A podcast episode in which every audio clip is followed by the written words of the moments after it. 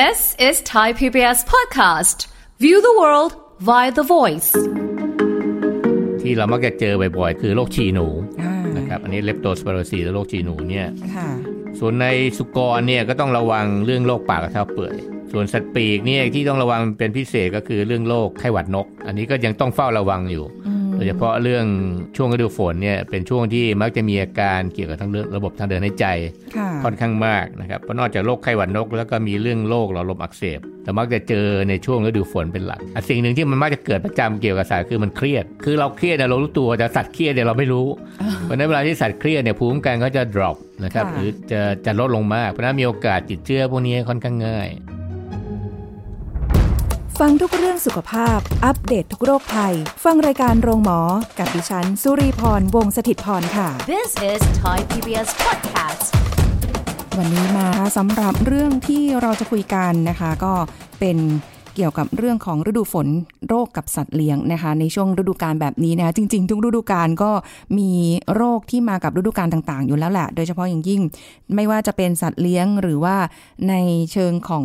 ปศุสัตว์นะคะ ก็ต้องดูแลกันหลาย ๆ อย่าง เพราะว่าเราไม่ได้มีแค่สัตว์เลี้ยงอย่างเดียวเนาะในภาคอุตสาหกรรมปศุสัตว์อย่างเงี้ยก็ยังมีอยู่ด้วย แต่ว่ามีโรคอะไรที่เราต้องระวังและต้องดูแลกันบ้างนะคะ เดี๋ยวคุยกับศาสตราจารย์นายสัตวแพทย์ ดร สถาพรจิตตปาลพงศ์คณะบดีคณะเทคนิคการสัตวแพทย์ มหาวิทยาลัยเกษตรศาสตร์ค่ะ สวัสดีค่ะอาจารย์ค่ะ สวัสดีครับ ค่ะ ทุกฤดูกาลมีโรคของสัตว์เลี้ยงที่ต้องระวังอยู่แล้วนะคะ แต่ว่าอะในช่วงฤดูกาลของความชื้น ความแฉะ ความฉ่ำหน้าฝนแบบนี้ค่ะ เรายังต้องมีอะไรที่ต้องระวังกันไหมกับโรคที่อาจจะ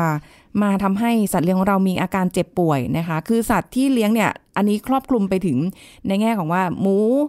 ไก่หรือว่าอาจจะเป็นวัวหรืออะไรอย่างนี้รวมไปหมดเลยอย่างเงี้ยค่ะอาจารย์ที่ต้องระวัง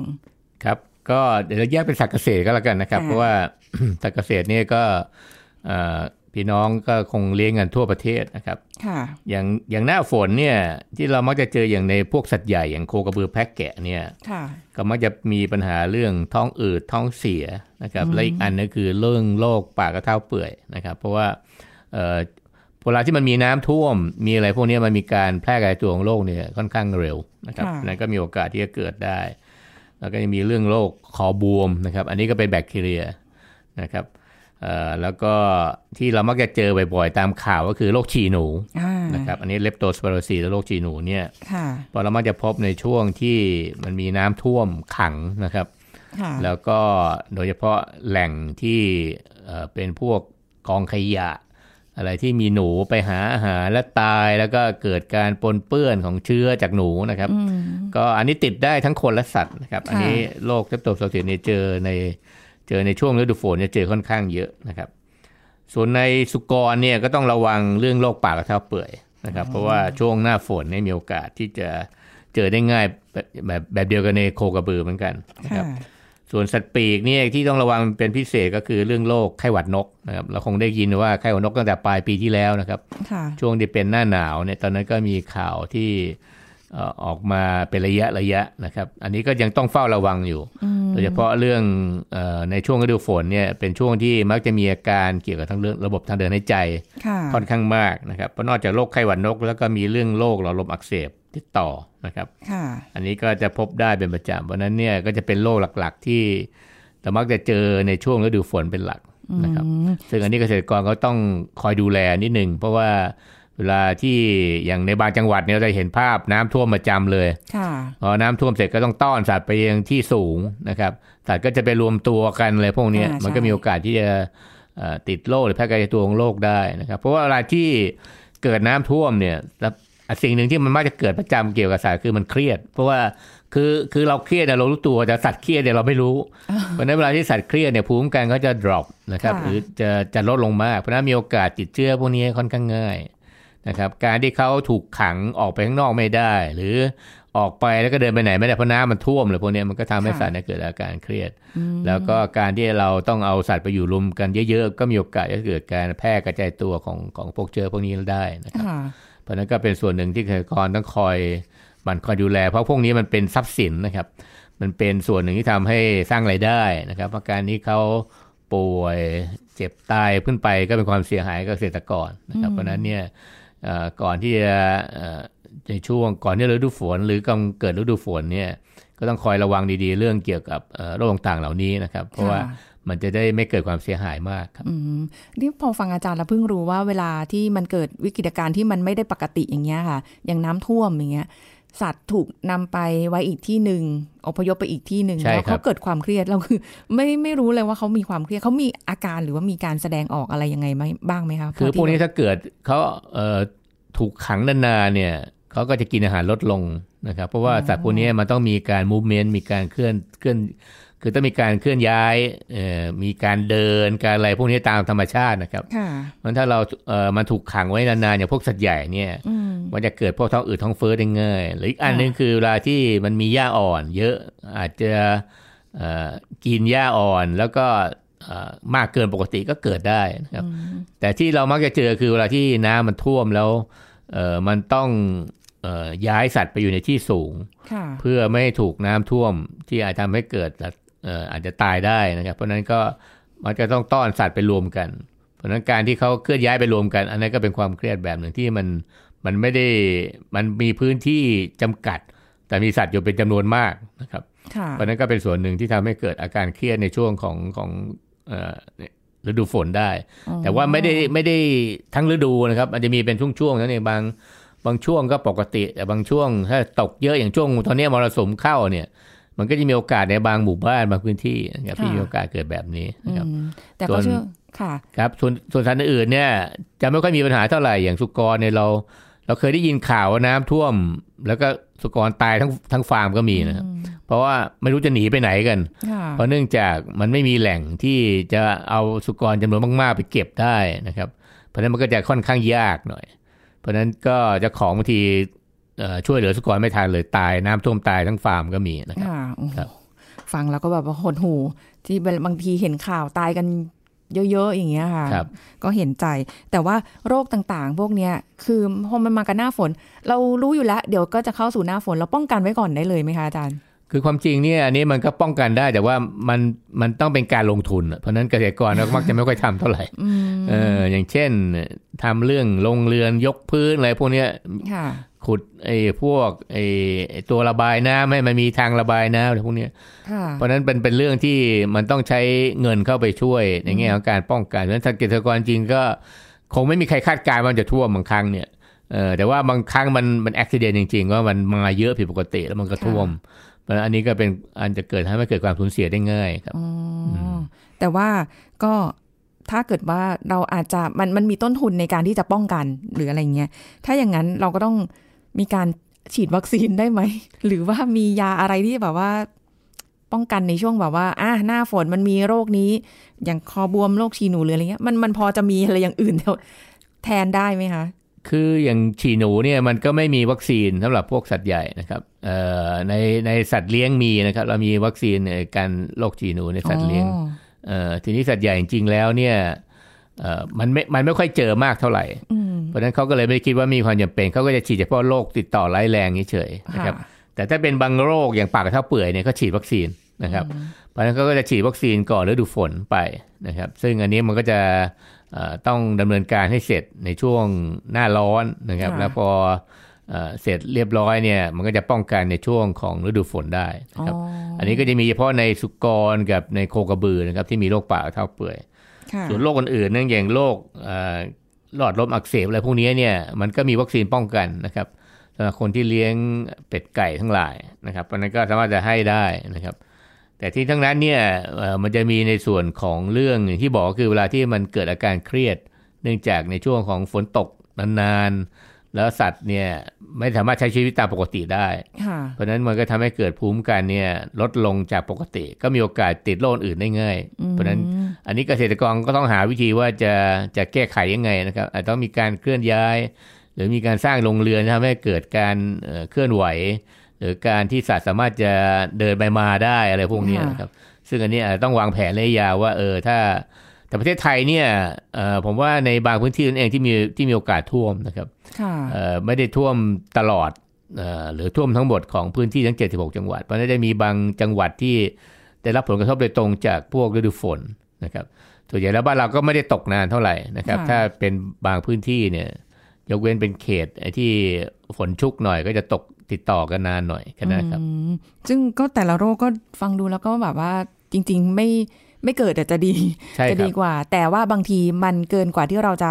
ควบคุมได้ เพราะว่าภัยธรรมชาติเราก็ไปควบคุมอะไรไม่ได้อยู่แล้ว ที่มันเกิดขึ้นมาอย่างนี้นะคะ อาจารย์ แต่อันนี้ที่อยากจะเน้นย้ำคือเลปโตสไ i โรซิสเพราะว่ามันเป็นโรคที่ติดต่อสู่คนก็ได้ สัตว์ก็รับได้ แล้วก็อันตรายถึงชีวิตด้วยอาจารย์ ใช่ครับโรคฉี่หนูเนี่ยเป็นโรคที่ผมคิดว่าเป็นโรคประจำถิ่นไปแล้วนะครับ เพราะว่าประเทศไทยเนี่ย มีการระบาดของโรคนี้เนี่ยต่อเนื่องมาเป็น 10 ปีแล้วนะครับ แล้วก็มีผู้เสียชีวิตนะครับ ทุกปีนะครับ จากค่ะโรคพวกนี้เพราะว่าบางทีเนี่ยเอ่อมันจะวินิจฉัยช้าหน่อย เพราะว่าเรื่องเคยไปลุยน้ำไหมอะไรพวกเนี้ยมันเป็นประวัติที่เอ่อที่ถ้าถ้าไม่ได้ให้ข้อมูลครบถ้วนเนี่ยคุณหมอก็ไม่ได้นึกถึงเท่าไหร่ค่ะนะครับยกเว้นว่าเริ่มมีอาการชัดเจนมากขึ้นก็ถึงให้ คือถ้าถ้าถึงหมอแล้วหมอรับรู้เรื่องโรคเนี่ยรักษาหายได้ นะครับ แต่ในต่างจังหวัดไกลๆเนี่ยบางทีมันอาจจะลำบากหน่อย ที่ว่าว่าจะไปถึงหมอเนี่ยบางทีโรคแสดงอาการมาหลายวันแล้วอะไรพวกนี้นะครับแต่ที่ประวัติที่แน่ๆคือต้องระวังในเรื่องของเวลาที่เราไปเดินลุยน้ำที่เอ่อที่มันมีความเสี่ยงสูงอย่างเช่น ในเขตเมืองเนี่ยที่มันมีพวกกองขยะ มีพวกหนูจำนวนมากนะครับ หรือในในฟาร์มหรือในในนาข้าวก็มีนะครับ เพราะมันก็จะมีหนูหนูที่อยู่ตามทุ่งทุ่งท้องนาอยู่อ๋อพวกนี้ก็มีโอกาสที่จะติดเชื้อได้ เพราะฉะนั้นค่ะก็เวลาที่เราเดินเนี่ยถ้าเรามีแผลมีอะไรพวกนี้ก็ต้องระวัง เพราะฉะนั้นถ้าเอ่อใส่รองเท้าบูทไม่ต้องไปลุยน้ำอะไรพวกนี้ก็สามารถจะป้องกันตัวได้นะครับอืมเพราะฉะนั้นอันนี้เป็นเรื่องหนึ่งที่เอ่อเราสามารถจะแนะนำเอ่อเกษตรกรหรือคนทั่วไปได้ว่า เอ่อถ้าช่วงน้ำท่วมเนี่ย ถ้าไม่แน่ใจก็ใส่รองเท้าบูทไว้ก่อนค่ะแล้วถึงบ้านก็ทำความสะอาดล้างให้สะอาดเฉยๆเพราะว่าเชื้อพวกนี้เนี่ย ถ้าเราไม่มีแผลหรือเราล้างปกติเนี่ย มันก็มันจะช่วยป้องกันได้ครับค่ะ ซึ่งมันอาจจะไม่ได้แค่บอกว่าต้องเป็นมันท่วมแล้วถึงจะมี แต่มันแค่เฉอะแฉะหรือว่ามันแบบใช่ครับเออมีน้ำขังใช่แล้วเราครับไปเดินลุยหรืออะไรเงี้ย มันก็มีความเสี่ยงได้แล้ว บางคนก็บอกว่า เออถ้าระวังหนูเนี่ยหนูเมืองกับหนูนา หนูนาดูสะอาดกว่า หนูน่าดูสะอาดกว่า แต่ก็มีโอกาสติดเชื้อเหมือนกันครับ แต่หนูหนูเมืองเนี่ย จะค่อนข้างดูมันสกปรกกว่าอืมเพราะว่าอยู่ตามพวกกองขยะใช่ตามพวกสิ่งปฏิกูลทั้งหลาย แล้วเขาก็จะหากินไปทั่ว แล้วมันจำนวนมันมากกว่านะครับ เพราะว่าบางครั้งเนี่ยเขาขยายตัวได้รวดเร็วเนื่องจากอาหารเยอะค่ะเพราะฉะนั้นแหล่งที่มีอาหารเยอะเนี่ยหนูจะจะมี population ค่อนข้างมากนะครับ เป็นโอกาสที่เขาจะปนเปื้อนกับเชื้อ แล้วก็มีโอกาสที่ทำให้เกิดการแพร่กระจายของเชื้อมาสู่สัตว์อื่นๆรวมทั้งคนได้เนี่ยก็ก็มีโอกาสมากขึ้นครับอืมคือแค่คำว่าหนูมีความเสี่ยงหมดแหละ ใช่ไหมครับคะไม่ได้บอกว่าจะแยกเป็นแบบอ่าหนูในเมืองก็ความเสี่ยงสูงอยู่ครับหนูนานี่เสี่ยงน้อยลงไม่ใช่นะ ใช่ครับคือเชื้อมันก็เหมือนเดิมนั่นแหละใช่ครับแบบเดิม แต่ว่ามันมันสามารถที่จะติดต่อได้ง่าย แล้วก็ต้องระวังเพราะว่าทุกปีแบบ ไม่น่าจะมีคนเสียชีวิตอย่างเงี้ยค่ะ อาจารย์เพราะว่าการเข้าไปให้ความรู้หรือดูแลหรืออะไรเงี้ยมีมีความรู้สึกว่าน่าจะมากความจริงเราขึ้นทำมากันมานานมากเนี่ยเราก็ให้ความรู้ทุกปีแต่บางทีคนลืมอ่าฮะคนหลงลืมว่าเอ๊ะหน้านี้ควรจะต้องระวังอะไรนี่เราถึงออกรายการวิทยุว่าเออเนี่ยควรระวังได้แล้วนะเออพอถึงแล้วดูที่ควรจะต้องระวังตัวแล้วค่ะอ๋อแต่ว่าถ้าถ้าฤดูกาลอื่นชีหนูก็ก็มีอยู่แต่มีอยู่แว่าครับ แต่ว่าเปอร์เซ็นต์จะน้อย เพราะว่ามันอ๋อปมันนไม่เปื้อนยากแหละเพราะว่าคือ คืออยู่ๆเนี่ยไม่มีใครหนูมากัดเราอยู่แล้วค่ะนะครับเราจะปนเปื้อนอย่างเดียวคือ เราเดินไม่ใส่รองเท้า แล้วไปลุยน้ค่ะำเอ่อตามเท้าเรามีแผลอืมเชื้อเข้าสู่แผลแค่นั้นเองมันง่าย ๆ ไม่มีอะไร คือไม่ต้องเห็นตัวหนูก็ได้นะค่ะก็มีโอกาสติดได้ แต่ว่าไปเดินในบริเวณที่ อาจจะแถวกองขยะเพราะเวลาน้ำท่วมเนี่ยมันไม่เห็นภาพแบบมีกองขยะ ใช่เออเพราะหนูนี่ไปหมดแล้วนะครับ แต่ไอเชื้อนี่ยังอยู่ เพราะว่ามันอยู่ในในซากพวกนั้นโอ้เพราะว่าที่เราไปเดินแล้วไปปนเปื้อนเนี่ยบางทีเราก็นึกว่าโอ้โหน้ำมันก็ต้องเยอะนะอืมมันก็ไม่น่าจะมีเชื้อเจือจางมันน่าจะลดไดรูทในของตัวเชื้อไปบ้าง แต่ข้อหายามร้ายเนี่ยมันมีโอกาส เพราะว่าณตรงนั้นเนี่ยมันอาจจะมีเป็นแหล่งพอดี แล้วก็เออเชื้ออาจจะมีรวมตัวอยู่เยอะหน่อย เราไปสัมผัสมันก็มีโอกาส เออเพราะฉะนั้นเนี่ยมันเป็นเรื่องที่มันเป็นเหตุเหตุจำเพาะหรือเหตุที่มันบังเอิญที่มันมาเจอกันแล้วทำให้เกิดโรคได้นะครับ แล้วเราก็จะได้ยินแต่เป็นข้อมูลว่าผู้เสียชีวิตเนี่ยส่วนใหญ่ก็มีมีอาชีพเป็นเกษตร ใช่ครับทางด้านเกษตรกรเกษตรส่วนใหญ่เอออะไรอย่างเงี้ยแล้วก็เราไม่ได้พวกนึกที่ว่าทำเกี่ยวกับพวกทางความสะอาดอ่าเอ่อพวกเนี้ยจะเป็นพวกที่เป็นเหมือนกับอะไรเป็นผู้ที่รับผลกระทบโดยตรงค่ะนะครับ อืมแค่เอ๊ะอาจารย์แล้วอย่างเงี้ย เชื้อของเลปโตเนี่ย เวลาที่แบบอาน้ำยังไม่ขังหนูมันฉี่ปกติทั่วไปอย่างเงี้ยค่ะ มันโดนแดดบ้านเรามันไม่ได้มันก็ตายนะครับอ๋อตายใช่ไหมคะแต่ว่าหนูมันมีเยอะมันไม่ได้ไม่ทันทีคือมันถ้ามันอยู่ในกองขยะเป็นร้อยตัวเนี่ยมันจะออกตอนไหนก็ไม่รู้เพราะฉะนั้นตรงนี้จริงจะบอกว่า คือแดดเผามันก็ตายเชื้อไม่ได้ทนทานเท่าไหร่ ค่ะเพียงแต่ว่าเวลาอยู่ในกองขยะเนี่ย มันมีตัวบังอืม เออมันไม่ได้โดนเผาโดยตรงมันอาจจะไปอยู่ค่ะในข้างใต้ค่ะเออเพราะหนูมันก็ต้องไปซุกอยู่ข้างใต้ แล้วมันก็เอ่ออยู่ในกองนั้นกินอาหารแล้วก็เอ่อใช้ชีวิตก็มันอยู่ค่ะแล้วเวลาที่มัน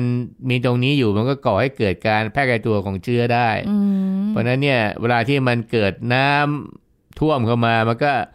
เอ่อพาเอาสร้างต่างเนี่ยโผล่ขึ้นมาค่ะมันก็เข้าไปปนเปื้อนอยู่ในน้ำอุ้ยนะครับค่ะ เพราะฉะนั้นก็เป็นเรื่องที่บางครั้งเราก็ไม่มันก็ไม่น่าจะติดได้นะบางทีเพราะเราคิดว่าโหมันท่วมระดับเข่านะบางทีมันไม่น่าติด ถ้าเป็นระดับเอ่อข้อเท้ายังโอเคค่ะเพราะบางครั้งมันก็บอกยากเพราะว่าเราก็ไม่รู้ว่ามันเยอะขนาดไหนอืมนะครับแล้วอาจจะเป็นบางพื้นที่ที่มันมีการกระจายตัวของเชื้อค่อนข้างสูง มันก็เป็นจังหวะบังเป็นจังหวะเอิญพอดีที่แบบเราไปตรงแต่นั้นคนทั่วพอดีไปถ้าเกิดใส่บูทใส่อะไรก็ โอกาสยากที่จะที่จะได้รับเชื้อโดยตรงครับแล้วก็ถึงบ้านก็ล้างเท้าล้างอะไรให้เรียบร้อยอ๋อการปนเปื้อนก็จะน้อยลงแล้วความเสี่ยงค่ะก็จะน้อยลงครับอ้าวถ้าเกิดเท้าเรามีแผลเราไม่รู้แหละ รับเชื้อมาแล้วหรือเปล่าหรือไม่อันนี้ไม่รู้อะเพราะว่ามันเชื้อมันไม่ได้มีสีหรืออะไรให้ใช่เราฮะเห็นนะเนาะแต่ว่าล้างเท้าไว้ก่อนให้สะอาดไว้ก่อนใช่ฮะแห้งเพราะอย่างน้อยมันก็ลดลดจำนวนลดปริมาณ เพราะว่าระยะฟักตัวมันนานพอสมควรอะผมว่าอ๋อสองอาที่ถึงหนึ่งเดือนกว่าจะกว่าจะเริ่มโอ้โหแสดงอาการ เพราะฉะนั้นเนี่ยเราก็หาสาเหตุไม่เจอนั่นลืมไปบางครั้งแล้วลืมไปแล้วว่าเราไปลุยน้ำที่ไหนมา เพราะฉะนั้นก็เป็นเรื่องที่ ถึงบอกว่าบางครั้งมันเกิดเนี่ย ทุกคนก็รู้ว่ามันมีโรคนี้อยู่ค่ะในประเทศไทยแต่ว่ามันก็ยังติดกันได้อยู่ เพราะฉะนั้นก็เลยเป็นเรื่องที่ต้องคอยรณรงค์เป็นระยะระยะให้รู้ว่า เออ เราไม่ได้ปลอดจากโรคนี้ในประเทศไทยนะเพราะฉะนั้นทุกคนก็ยังมีความเสี่ยงอยู่ค่ะนะครับโอ้โหเพราะฉะนั้นคือ อันนี้คืออยากให้แบบดอกจันเอาไว้ครับนะคะ เพราะว่ามันมันอยู่ทั้งในเมืองแล้วก็อยู่ทั้ง นอกเมืองในภาคการเกษตรใช่คได้รับหมด มันอาจจะไม่ได้เหมือนกับเอ่อโรคอื่น ๆ ที่มันก็เฉพาะเฉพาะของสัตว์เหล่านั้นใช่ไหมคะอันนี้เฉพาะแหล่งที่มีหนูโดยตรงเลยนะครับมันมีได้ทุกที่จริง ๆ นะใช่คะฮะอาจารย์หรือในคอกปศุสัตว์เอาจริง ๆ มันก็น่าจะมีแหละ ใช่ครับเพราะว่าเวลาที่หนูมารวมตัวกันเนี่ยผมว่ามันก็มีโอกาสที่จะเกิดการแพร่กระจายตัวของตัวเชื้อเองอยู่แล้วค่ะนะครับอืมประชากรเขาเติบโตเร็วมากนี่ที่ทำงานนี่พยายามที่แบบพอเริ่มก่อนเข้าหน้าฝนค่ะ ก็ เริ่มให้ทางกทมเข้ามา จับหนู จับหนูเก็บคือมีกรงมีอาหารเอ้ยแต่เดี๋ยวนี้เขาฉลาดค่ะอาจารย์อืมเขาไม่มากินอาหารในกรง เริ่มเรียนรู้ เรียนรู้ แล้วที่ได้ก็ได้แต่ตัวตัวรอดจากคนจริงค่ะ ได้แต่ตัวน้อยๆ ตาเป้วๆ ตัวใหญ่ ๆ นี่คือแบบ ไม่สามารถทำอะไรได้ เออ มันตัวกำใหญ่จัดประสบการณ์เยอะ ไม่งั้นมันจะไม่โตหรืมาออาจถึจะงดูขนาว่าดนี้เอ้ยอาหารอันนี้ผ่านมาเยอะแล้วอืม โหไม่รู้จะทำยังไงเหมือนกันนะคะ เพราะว่ากำจัดยังไงมันก็ยังแบบมีมาอยู่เรื่อยใช่ครับ เพราะว่าหนูเนี่ยมันจะรู้แหล่งว่าตรงไหนมีอาหารเยอะก็จะไปอยู่นะครับแล้วก็จะสร้างเหมือนกับโคโลนีเขาเองๆอืมเพราะฉะนั้นเนี่ยเราเห็นว่าข่าวเนี่ยอย่างที่ดินแดงไปจับจับได้วันละเป็นร้อยอะเพราะว่าเยอะมากนะเพราะว่าคือคนทั้งทั้งดินแดงก็กินอาหารแล้วก็กินกินทุกที่ เพราะฉะนั้นค่ะหนูมันก็ปีเปลนอยู่แล้วเพราะว่า ยิ่งอาหารเยอะหนูยิ่งมาเยอะ เพราะฉะนั้นมันมันเป็นแหล่งรวมนะค่ะเพราะฉะนั้นมันพอถึงระยะเวลาหนึ่งเนี่ยหนูก็จะเริ่มทำให้เกิดเราลำบากขึ้นเรื่อยค่ะๆอย่างเช่นหนูออกมาไล่คนก็มีหนูตัวใหญ่พอกับแมวอะไรอย่างเงี้ยนะต้องระวัง แมวกลัวหนูด้วยเดี๋ยวนี้หนูตัวใหญ่มาก แล้วก็อย่างแบบช่วงหน้าฝนแบบนี้ค่ะอาจารย์ไม่รู้มันจะทำให้สัตว์เกิดความมันมีปัญหากับสัตว์ได้หรือเปล่าอย่างแบบ เสียงฟ้าร้องฟ้าผ่า เอออะไรอย่างเงี้ย ได้ไหมคะ ความจริงเนี่ยสัตเกิว์ดที่ไวนะฮะอย่างพวกเอ่อสุนัขกับแมวจะไวต่ออเพราะว่าเขามีระบบเอ่อเกี่ยวกับเรื่องการรับเสียงเนี่ยค่อนข้าง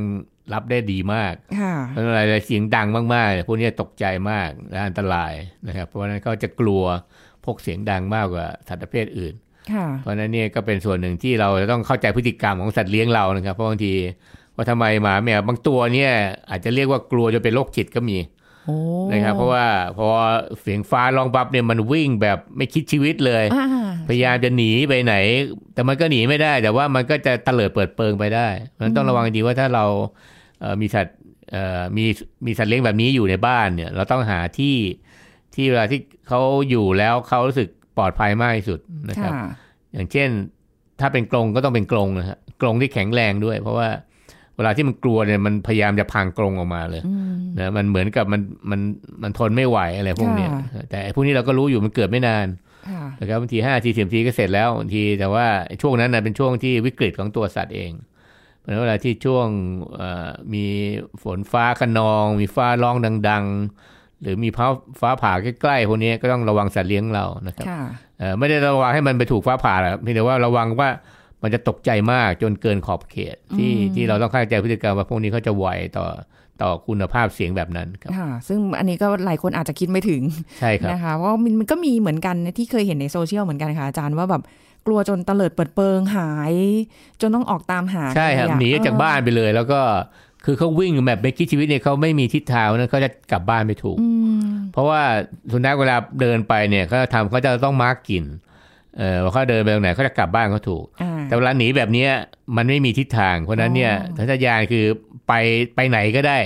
เออเพราะฉะนั้นมันจะกลับบ้านไม่ได้ค่ะนะครับเพราะฉะนั้นก็เป็นเรื่องหนึ่งที่เราต้องระวังไม่งั้นเราจะเสียสัตว์เลี้ยงเราเองโดยที่บางทีหาไม่เจอนะครับค่ะเพราะบางทีมันหนีไปจนถึงที่เราคิดไม่ถึงมันจะไปได้ไกลขนาดนั้นนะครับใช่บางบางใช่ตัวครับโอ้อันนี้ก็ต้องช่วยกันเฝ้าระวังนิดนึงนะคะครับกับอันนี้อีกหน้าฝนเนี่ยนี้ที่คิดถึงตลอดเลยเพราะเคยเลี้ยง เลี้ยงสุนัขมา พาลงมาเดินเล่นครับ กลับขึ้นไปปุ๊บแหม่มาเลยค่ะ เห็บมามาเต็มเลยค่ะ ครับ มากับพื้นที่ชื้นแฉะอ่าหน้าฝนนี่เยอะเลยใช่ไหมคะอาจารย์ใช่ครับฤดูฝนเนี่ยเป็นฤดูเขาเรียกเป็นฤดูที่ที่เหมาะสมที่สุดสำหรับพวกพยาธิภายนอกทั้งหลายอืมทั้งเห็บนะครับ ทั้งยุง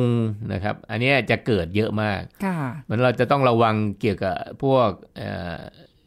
พวกสิ่งแปลกปลอมต่างๆอันนี้ที่เอ่อเป็นก็เรียกเป็นพยาธิภายนอกนะครับของสัตว์เลี้ยงเราเนี่ยเอ่อโดยเฉพาะเห็บเนี่ยเราจะเห็นภาพได้ชัดเจนช่วงหน้าฝน เพราะว่าเวลาที่ความชื้นมากๆเนี่ยฮะความชื้นเกิน 80%เนี่ยจะเป็นช่วงที่เขาเหมาะสุดที่จะขยายพันธุ์อืมเพราะเราจะเห็นเห็บเยอะมากในช่วงฤดูฝน เพราะว่าค่ะมันทำให้เกิดการขยายพันธุ์โดยไม่มีที่สิ้นสุดเลย เพราะตัวหนึ่งเสร็จ ถ้ามีสัตว์ที่อยู่โดยรอบอย่างเช่น มีหนูมีสุนัขมีแมวอยู่พวกนี่มันขึ้นได้หมดอืม นะครับเอ่อแล้วก็สามารถทำให้เกิดการแพร่ขยายพันธุ์ได้อย่างรวดเร็วค่ะนะครับเราจะเห็นภาพว่าอาจจะมีกองทัพเห็บอยู่เออรอบบ้านเลย ในสนามหญ้าอาจจะดูไม่ออกค่ะแต่ถ้าเรามีโรงรถที่อยู่โดยรอบเนี่ยเราเห็นภาพว่า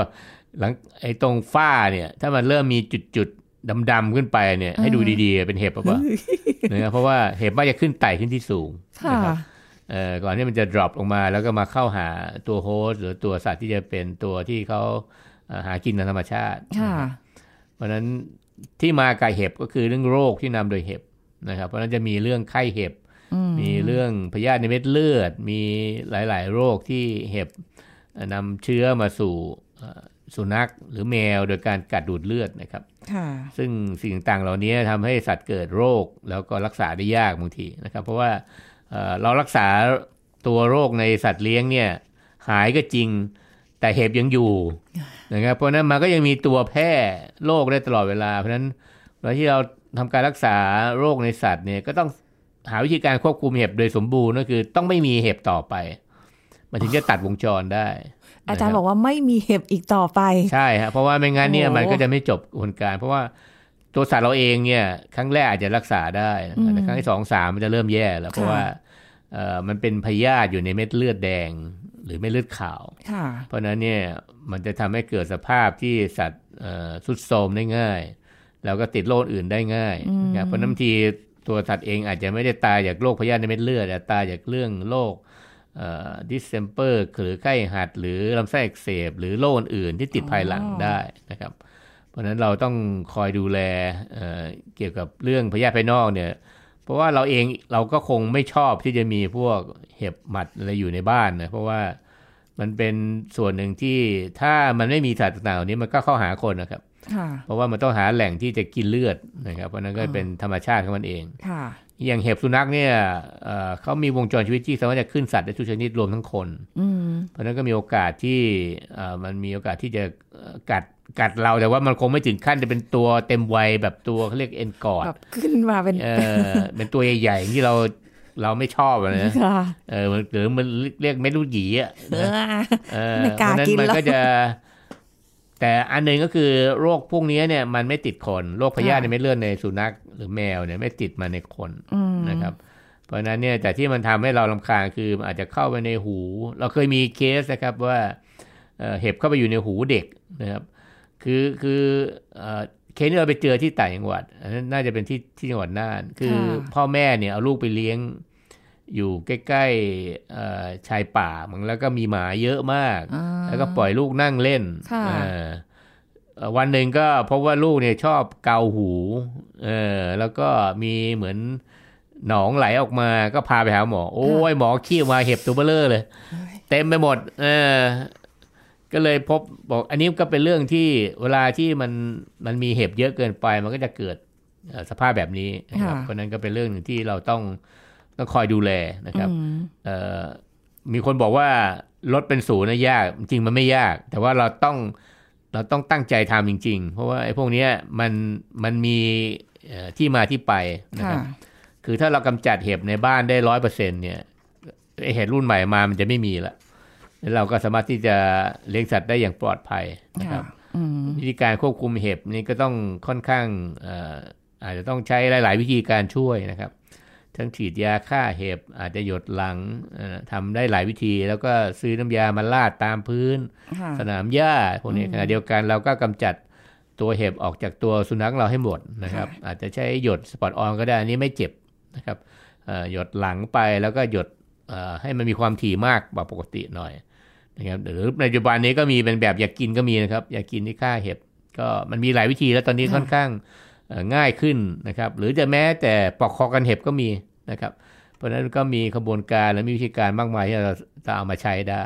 ค่ะเพราะฉะนั้นถ้าเราจะต้องป้องกันโดยสมบูรณ์นี้ก็แนะนำอย่างเดียวคือต้องกำจัดเห็บให้หมดก่อน ส่วนเรื่องโรคนั้นก็ทำไปพร้อมๆกันได้นะครับค่ะอ่าอันนี้ก็เป็นคำแนะนำนะคะครับจากอาจารย์ที่อ่าในช่วงหน้าฝนมันก็มาพร้อมกับโรคหลาย ๆ อย่างได้เรียนรู้กันไปแล้วนะคะ ขอบคุณค่ะอาจารย์ค่ะครับยินดีสวัสคดีรับค่ะเอาละค่ะหมดเวลาแล้วค่ะ คุณผู้ฟังคะพบกันใหม่ครั้งหน้ากับรายการโรงหมอทางไทย PBS Podcast ค่ะ วันนี้ลาไปก่อนนะคะ สวัสดีค่ะ This is Thai PBS Podcast. ทำไมคนที่มีอาการปวดหลังหรือคนที่เป็นมะเร็งจำเป็นต้องตรวจเพิ่มด้วยการเอ็กซเรย์หรือ MRI ดรนายแพทย์จตุพลคงถาวรสกุล แพทย์ผู้เชี่ยวชาญด้านกล้ามเนื้อกระดูกและข้อ มาเล่าให้ฟังครับ คนไข้เนี่ยที่มีอาการปวดหลังในโรงพยาบาลทุกโรงเนี่ยสังเกตนะฮะประมาณสัก 8-90%คือได้รับยาไม่เอ็กซเรย์แล้วกลับบ้าน อันนี้คือเป็นปัญหาหลักเลย แต่ก็เข้าใจได้นะฮะเพราะว่าบางทีเนี่ย จะไปเอ็กซเรย์ทุกเคสเนี่ยมันก็เป็นไปไม่ได้ คือบางทีการที่ปวดหลังเนี่ยถ้าเราเป็นสักประมาณเดือนหนึ่งเนี่ยอย่างน้อยเอ็กซเรย์สักที เพราะว่าอะไรในคนปกติเนี่ยนะเราพบว่ามันมีพวกหมอนรองกระดูกหลังเสื่อม ไม่ใช่แค่กล้ามเนื้ออักเสบหรือหมอนรองกระดูกหลังทับเส้นประสาท ไม่ใช่แค่กล้ามเนื้ออักเสบคืออยากจะย้ำเพราะอย่างนี้ เราพวกหมอเนี่ยนะได้รับการเรียนการสอนกันมาเนี่ยว่า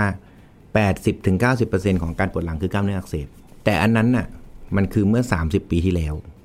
เมื่อเนื่องจากเรามีเทคโนโลยีใหม่ ๆ เข้ามานะเราจะเจอโรคค่อนข้างเยอะ ซึ่งผมเนี่ยในช่วง 6 เดือนถึง 7 เดือนที่เรามีคนไข้เยอะๆในช่วงเนี้ยนะเราทำ MRI คนไข้ไปเนี่ย เราปรากฏว่า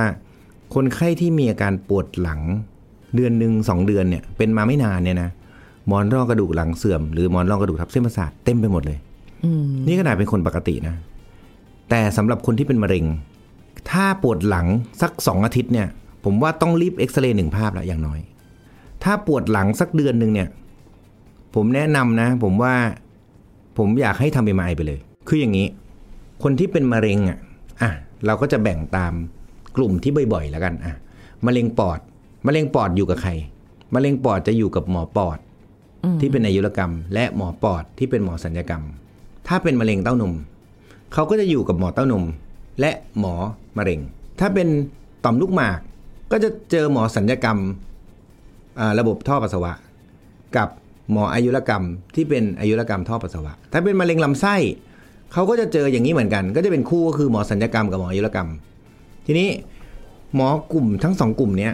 พอเวลาบอกเขาว่าปวดหลังอะบางทีเขาก็รู้สึกว่าอาจจะเป็นกล้ามเนื้ออักเสบ อืมใช่พอเขาเห็นคนไข้เดินมาปกติ เขาจะรู้สึกว่ามันมีปัญหาเมื่อไหร่ เมื่อคนไข้บอกว่ามีอาการชาหรือมีอาการอ่อนแรง เมื่อไม่มีชาและไม่มีอ่อนแรง ก็ยังค่อยกลับบ้าน